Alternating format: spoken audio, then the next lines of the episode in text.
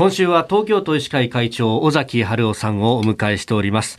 えー、東日本大震災から今日で10年ということになりますが、あの当時も救急医療が大変混乱したということも聞いております。で、今回もこのコロナの感染拡大で、従来の救急医療が大きな影響を受けていると、まあ、最近になって報じられるようになりましたけれども、現場でご覧になっていていかがですか？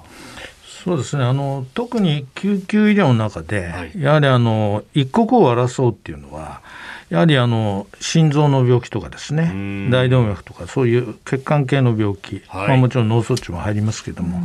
そういったものがやはり一番あの緊急性がある救急医療なんですよね。だからそういう中で、はい、やはりあの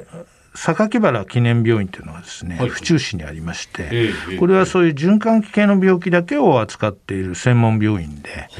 まあ、ベッドも確か260ぐらいあるんだと思いますけども、まあ、そこの院長先生と結構いろいろ状況を聞いたりやり取りをしてますと、やはりかなりあのコロナ禍でですねいろんな影響が出ているという話をあのよく聞いています。これあのコロナを受け入れるということになると、最初、急性期病床に入ると、でそう考えると、救急でやる病院と大体こうかぶってくるっていう話を聞きますよね、やっぱそこの部分が直接に影響してくるってことですか？そうですね、ですから、相模原記念病院の場合は、コロナは受け入れてません、専門の病院ですのね。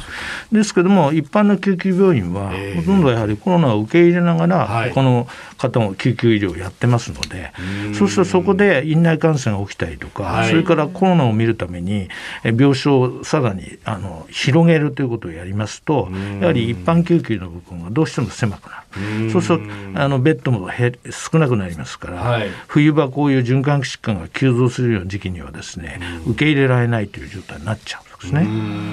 そっかそうするとコロナ見ていない病院にもこうしわ寄せというか当然ながら流れがそっちに行って、えー、そこもまた逼迫してくると。そうです。もうドミノ倒しですね。そうなんです。ですからよくあのコロナだけが病気じゃないんだから、うん、コロナでそんな亡くなってないんだから騒がななんていう人もいますけども、はい、実際はじゃあ他のそういう救急医療にもですねずんど幸せが来るわけですからでそこでやはり本来助かる命が助からない状態とかそういうことも出てきてますのでですからもちろん我々もコロナ以外の病気もしっかりやらなくちゃいけない、ということも考えているんですけれどもでそういうことを考えていくとなかなかキャパシティ的にやっぱり難しいので、いくらコロナを見る分野を増やしてもですね、はい、ですから結局はあまりその数がコロナの患者さんには増えないようにしないと、通常医療とかですね、救急医療とかいろんなことがしわ寄せが来てしまうということになるわけですよね。今週1週間かけてこういろんな分野でお話しいただいてきていますけれどもある意味この回復してきた人たちを後ろに流していく下りの医療も整備するけれども元の部分も立っとかないと全体の医療が影響を受けるってことなわけですね。そういうことですね。だから病院数とか医師,、医師の数からもっとコロナを見れるはずだという議論はありますけども、それはコロナしかないければそれでいいと思うんですね。だけども超高齢社会の中で、い、ろんな病気を持って救急患者さんも増えてますから、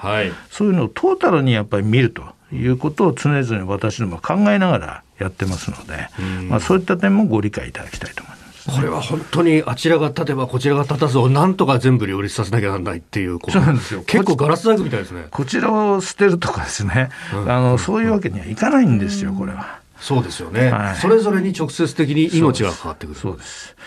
今健康診断でもがん検診とかどんどん減ってましてですからがんの早期発見が遅れてですね。受診控えってことですはい。これからあの進行がんで見つかる方が増えるんではないかという予測もあるんですね。